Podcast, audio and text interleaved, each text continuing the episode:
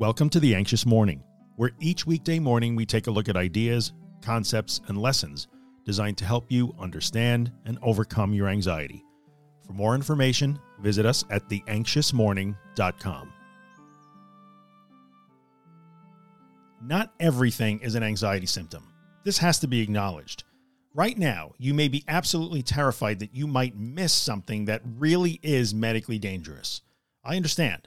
I promise, as you get better and move forward in recovery, you will regain your ability to more accurately assess your health and make more rational health decisions.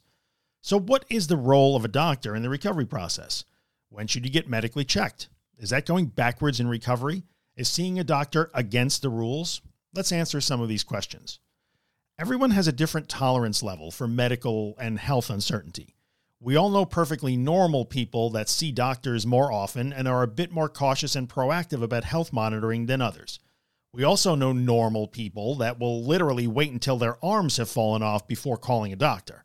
The range is wide here for sure, so there is no right answer when it comes to when you should see a doctor or get something checked out.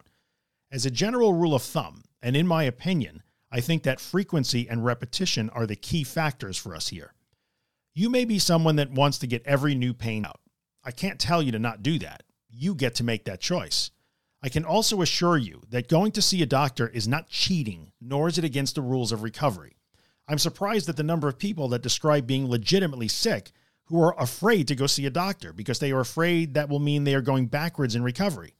There's no reason to cough up a lung, blow your nose, or run a fever for days on end without help if you want it. You are not breaking any rules by taking care of yourself. The same applies for injury. If you spend all day chopping wood and wind up with back spasms or painful tendonitis, there is no recovery rule that says you should not get medical attention. Nobody is telling you to float through actual injury or pain. Anxiety, recovery, illness, and injury can sometimes coexist. You can be recovering and sick at the same time. More than one thing can and usually does happen at the same time. That being said, what I can do is ask you to look at how often you are getting the same things checked out. How often do you access medical services to address the same complaint? Are you in the habit of seeking second, third, or sixth opinions? Are you stuck on the idea that doctors and tests could be wrong? Do you have a problem accepting the all clear from a doctor for more than a few hours or maybe a few days? You can also look at your ability or your lack of ability to generalize across contexts. If the pain in your left hip was the result of bad posture at your desk chair, can you consider this when your right hip hurts, or will you immediately run to get checked for bone cancer? And finally, I might suggest that you take a look at why you are accessing medical care and medical services. Are you calling your doctor because you are impaired in some way, or are you calling because you are afraid that you might be impaired or might become impaired? Sick and injured people, in general, know when they are sick and injured and act accordingly. They do not anticipate sickness or injury and try to catch it before it's actually happening. Are you doing that? Just one more thing.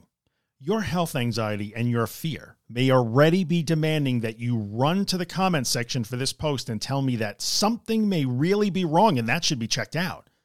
Let me answer that in advance by simply saying, okay, I won't ever argue with your health anxiety and your fear because that argument is what keeps it alive, and I am not in that business.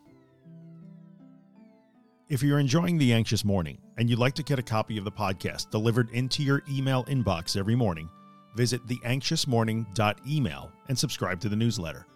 If you're listening on Apple or iTunes, take a second and leave a five star rating, maybe write a small review. It really helps me out. And finally, if you find my work useful and you'd like to help keep it free of advertising and sponsorships, you can see all the ways to support the work at theanxioustruth.com slash support. Thanks so much.